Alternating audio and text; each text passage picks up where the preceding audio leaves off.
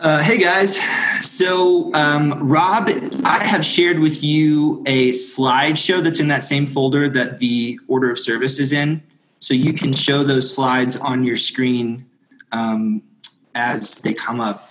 Um, I'm really stoked to uh, uh, to teach this morning. Um, I am just man. Um, it's been it's been a heck of a couple of weeks, right? Um, and I think all of us are in a moment right now where we're wishing that somebody would do something. like, please. Um, I think we're facing real trouble. Um, and a lot of us are processing that trouble with God and we're asking for help. Um, one of the things that I have um, realized about myself is that I often come to God with um, expectations for how he should provide help? Or like i ask god uh, uh, for salvation from uh, anxiety or depression or worry or financial instability which is all stuff that me and my family are facing right now. Um, and usually my uh, my solution to that is like take away my anxiety or depression or financial insecurity. Um, and uh, man, it's rough. Um, I think sometimes my expectations for how God should provide help get in the way of like the way that God actually wants to provide help.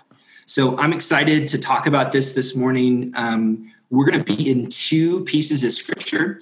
Um, we're going to be in John 12, which is the traditional Palm Sunday scripture where people yell, Hosanna, blessed is he who comes in the name of the Lord. And we're also going to be in Revelation 7. So if you want to sort of flip to John 12 and then uh, also keep a bookmark or something in Revelation 7. Uh, the reason why we're looking at two scriptures this morning is um, I'm realizing that uh, in this season, I am so stuck anxiously in the present. Do you know what I mean? Like I am um, when you are just sort of fixed or almost you're like you're you're glued to a moment in time in like an anxious way you forget often how god has provided for you personally in the past and you forget god's promises that he has for the future. So the two scriptures that we have this morning one is looking at the past and how god provided help in the past and one is looking towards the future of how God's going to provide help for the future. Um, and I think this is important because we have to view the present moment in the light of history um, and in the light of history's final outcome, like how, like what's what what God has promised to happen in the future. So let's go to John 12. Um, we're going to start in verse 12 and go through verse 16. So John 12, 12. The next day, the large crowd that had come to the feast, this is the feast of Passover, heard that Jesus was coming to Jerusalem. So they took branches of palm trees and went out to meet him, crying, Hosanna! Blessed is he who comes in the name of the Lord, even King of Israel. And Jesus found a young donkey and sat on it, just as it was written, Fear not, daughter of Zion. Behold, your king is coming, sitting on a donkey's colt. His disciples did not understand these things at first, but when Jesus was glorified, then they remembered that these things had been written about him and had been done to him. So, um, for every moment that we look at, we're going to look at this triumphal entry, we're going to look at this verse in Revelation, and we're going to look at our current moment. We're going to ask three questions. Uh, the first is, what kind of trouble are we facing? The second is, what kind of salvation are we expecting?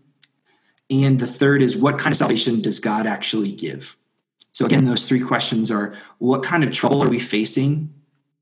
Second, what kind of salvation are we expecting? And third, what kind of salvation does God actually give? So, um, the context of what's going on in John 12 here is this is about a week before Jesus goes to the cross.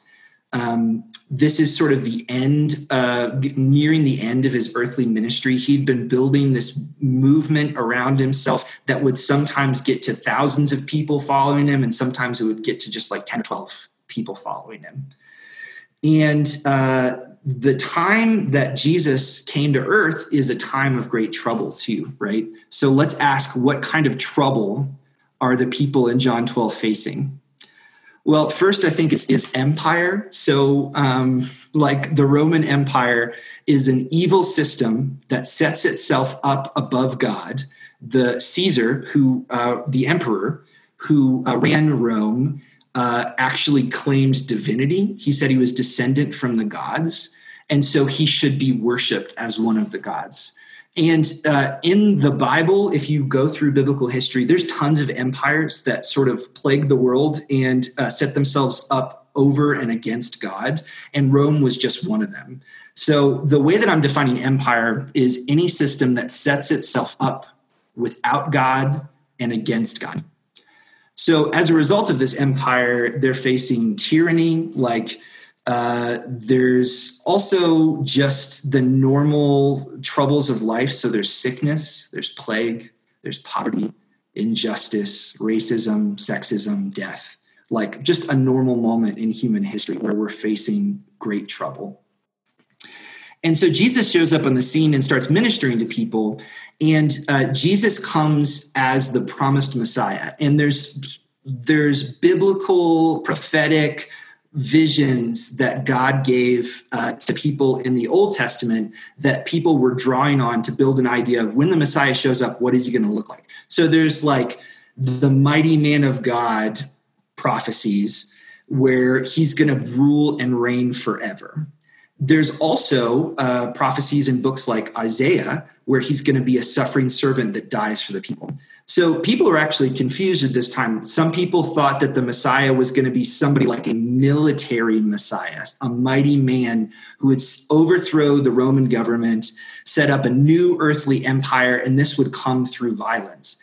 Uh, people that were looking for a mighty military Messiah might be like the Zealots, who were freedom fighters, right? And so they're experiencing great trouble and we see uh, we see that a lot of people think that Jesus is indeed the Messiah. So verse 13, they took branches of palm trees and went out to meet him. Palm trees are an ancient symbol of victory. So like in Mesopotamia, in Egypt, in Greco-Roman sort of uh, culture, you would pull out a palm branch to the victor, whether it was a victor of a sports game or the victor of a military battle. So people are saying by pulling out these palm branches that Jesus, you are the mighty victor, right? And they say Hosanna. Hosanna um, is uh, translated sometimes as Lord save us. So this is like I grew up in church like on Palm Sunday, you know, like getting the palm branches and waving them back and forth and saying Hosanna. And it was kind of like this victorious moment, but it's actually a moment of admitting our own lack and our need of salvation. So Hosanna is translated, Lord, save us. And they say, Blessed is he who comes in the name of the Lord. So people are facing great trouble.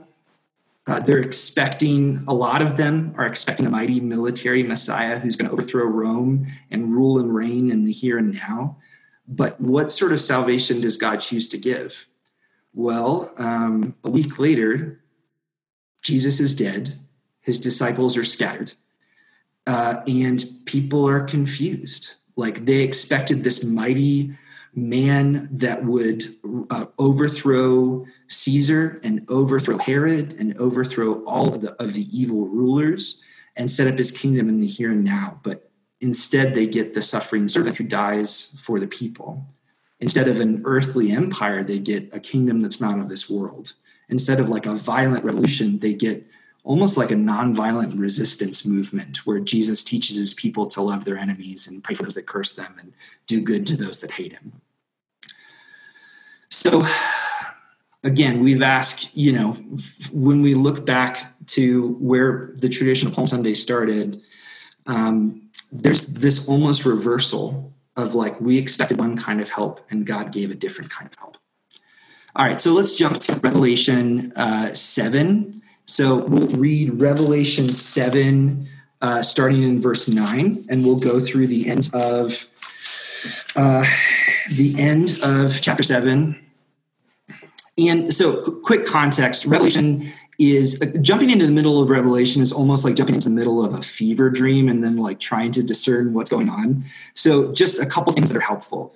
John, the same author of the Gospel of John, the beloved disciple, uh, is in exile on the Isle of Patmos. He is writing to encourage and challenge seven churches that are in Asia Minor. These are these seven churches are experiencing great persecution themselves, so they are in a time of trouble.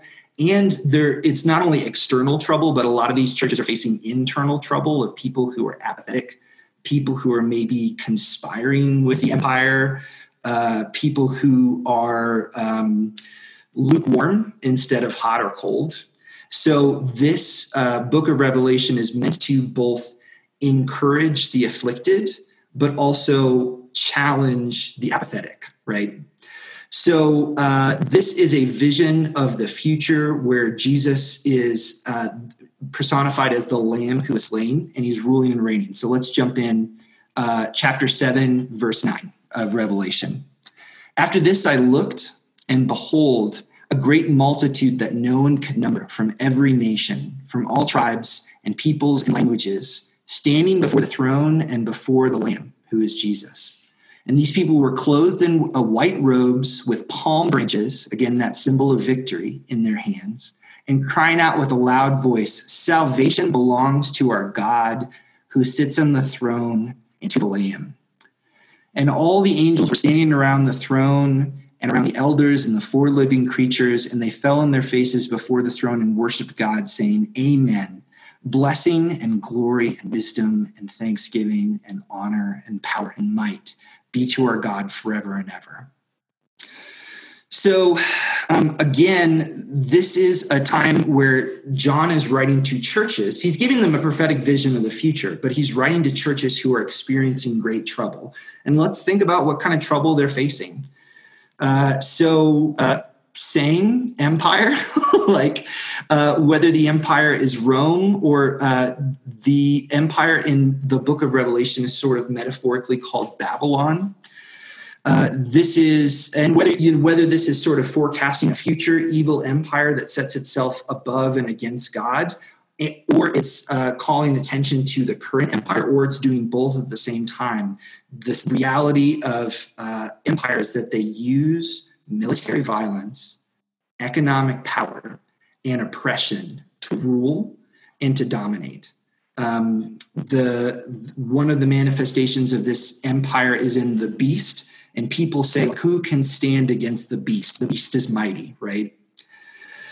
So they're facing great trouble from empire, which is using violence and economic power to dominate people. They're also facing, I mean, just the normal uh, troubles of life plague, persecution. Like I said, some of these churches are facing internal strife from apathetic people, people who are collaborating with the systems of empire, and also sickness, death, poverty, injustice. Like, again, a normal moment in human history. And what kind of salvation do they expect? Well, for some of these maybe apathetic churches or lukewarm churches, they expect like the good life. They expect maybe economic salvation which makes empire attractive because the empire rules and reigns through military power and economic power. Um, and also, you know, they, uh, for the persecuted churches, the churches who are facing great trouble because they're keeping their strong testimony of Jesus and they're being um, uh, abused, neglected, and uh, even killed for their testimony that Jesus is Lord, not the emperor, um, those people are crying out for protection. So they, may even be crying out for like some sort of a mighty man of God to protect them, right? But what kind of salvation does God give? Well, let's uh, let's pick it up again uh, in verse 13, Revelation 7, verse 13. Then one of the elders addressed me, saying, Who are these clothed in white robes, and from where have they come? I said to him, Sir, you know. And he said to me, These are the ones coming out of the great tribulation. They have washed their robes and made them white in the blood of the Lamb. Therefore, they are before the throne of God and serve him day and night in his temple. And he who sits on the throne will shelter them with his presence. They shall hunger no more, neither thirst any more. The sun shall not strike them, nor any scorching heat, for the Lamb in the midst of the throne will be their shepherd and he will guide them to springs of living water, and God will wipe away every tear from their eyes. uh, the sort of salvation that God gives is Himself, His, His presence, the Lamb who dies for His enemies. Um, and makes a people out of them and creates a multi-ethnic army not of people who are who will overcome through economic strength or military power but people who will overcome by the blood of the lamb so, all right, so we've looked at the past, we've looked at this sort of prophetic vision of the future. Now let's let's think about our current moment. What sort of trouble are, are we facing? Well, uh, I mean, uh, economic insecurity, plague, poverty, injustice, the reality of death, um, and evil systems that set themselves up to be without God and over and above God. So we're experiencing empire. And we're also experiencing the temptation to like collaborate with the empire too. And so we're facing, honestly, a lot of the same troubles that humans and especially God's people have experienced throughout human history. And I don't know if that's good news to you, but it's good news to me that like this, we, this feels like a weird and exceptional moment, and it is. Um, but the things that we're facing not only don't surprise God, but also if we could see like a vision of the church throughout history, um, I don't think it would sur- surprise the church either. Like this is like a normal day in the life of just being a human on earth. I don't say that to minimize the trouble like that we're all facing, but I do I do just want to encourage you that like the troubles that we're facing are not a surprise to God and are not even like un, like unprecedented in the history of the world. So we're facing trouble. What kind of salvation are we expecting? Well, let me be honest, man. Like I, after uh, facing some financial insecurity from my the nonprofit that I work at, like crumbling and not knowing if I'm going to have a job in the next month, and Kate losing her job too. Like I'm looking, like my instinct is like, can I like look to the government to help me? Like, should we like apply for? And I'm I, this is real live stuff for us. Like, is there going to be something that comes out in the stimulus package that really like turns things around and like moves us from financial insecurity into financial security, not only as an individual family, but for like my nonprofit, for a lot of us who own our own businesses or work at places like restaurants uh, or coffee shops or whatever. So we're looking for economic salvation, either from an external source like maybe the government or a stimulus package but or ourselves like we're looking for like can i just bootstraps my way into financial security during this time? How can i hustle? We're also i think expecting um, salvation that comes from like might. Um, a lot of my friends in west virginia right now like this is a really good time to stock up on ammunition. Like they're expecting some sort of like uh, uh, they're, they're like um, man it's it's a different world. It's a different mindset. But um, a lot of my friends and my family are like um, expecting that they will have to physically protect them and theirs and what they have. And they're using military might whether that's you know violence or the threat of violence uh, to do it.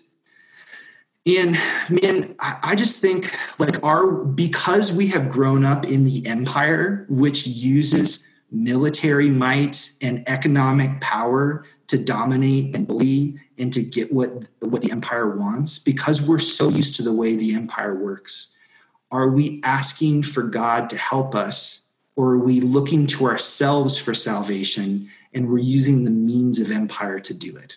Like we're anticipating that we're going to have to either solve our problems through hustle or some sort of outside economic help or we're anticipating that we're going to need to use violence in order to protect ourselves and protect our families. Now, um, don't hear me like say that those aren't good questions to ask, right? But um, are we indeed using the means of empire to solve our problems? And is God maybe wanting to offer help in a different way? So, like, what kind of salvation does God give to us right now? Well, the first, I think, is um, his own presence in our suffering. He says, I'm with you. I will overcome. I will send my spirit to you to cheer and to guide you. Um, he, uh, the spirit will often uh, challenge us to not collaborate with the with the empire. He says, join this movement. In Revelation, there again and again is uh, a, call. It says, here is a call for the endurance of the saints. And I feel like there might be a word for us this morning for endurance and patient endurance of what we're going through. And this is like, this is hard to hear. And this is hard to hear for me because I'm worried about, you know, like, are we going to have to move to somewhere more affordable? I'm worried, like, uh, am I going to have to like work at um, work at? Are the only jobs that are available are a place that will expose me to sickness and illness? Um, and I'm I'm working this stuff out too, man.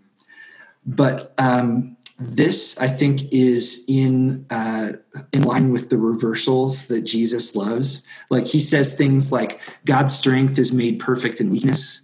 It's the humble that will be exalted, the exalted that will be humbled. The first shall be last, and the last shall be first. So, um, I just want to ask us the question this morning Are our expectations for how we're going to get saved and from our current time of trouble are they unhealthy expectations? And does God want to provide salvation in a different and maybe better way? So uh, here's a call for the endurance in the saints. Um, I think we can only really overcome this season through the blood of the Lamb. Um, God is for those that um, He calls to Himself, He will hold them in the palm of His hand. There's the image of the mother hen sheltering her chicks under her wing that Jesus uses. Um, there's a quote from J.I. Packer that I really love that I saw this week. Your faith will not fail while God sustains it. You are not strong enough to fall away while God is resolved to hold you. So I think that both um, this vision of how God's people have persevered in the past and the future teaches us that, like all Christ followers in history, um, we're asked every day to choose between collaborating with the empire, like getting just as anxious and just as selfish and getting just as mean and just as, um, I don't know, uh, just using violence or economic means to bully and get our way but uh, I think instead of compromise and collaborating with the empire, we're called to faithfulness. Um, and, and, faithfulness, even if it means um, suffering, and faithfulness, even if it means um, dying to self or, I don't know, man, like little death. Um, I want to read again uh, the last couple verses from Revelation 7. Um, they have washed their robes and made them white in the blood of the Lamb. Therefore, they are before the throne of God and serve him day and night in the temple. And he who sits on the throne will shelter them in his presence. They shall hunger no more, neither thirst any more. The sun shall not strike them, nor any scorching heat. For the Lamb in the midst of the throne will be their shepherd. He will guide them to springs of living water and God will wipe away every tear from their eyes. Um, I'm going to pray. Father, um, help us to be um, the sort of people that seek your presence um, because that's the best gift that you can give us. Um, even if we are in situations that are confusing um, and discouraging, God, we need your presence to cheer and to guide us, to wipe away our tears, to shelter us in your presence, um, to to just be with us. Um, Lord, uh, be with us this week. Help us uh, to become the sort of people who uh, work out the values of your kingdom and not the values of the empire that we're in. In the name of Jesus and by Spirit, amen.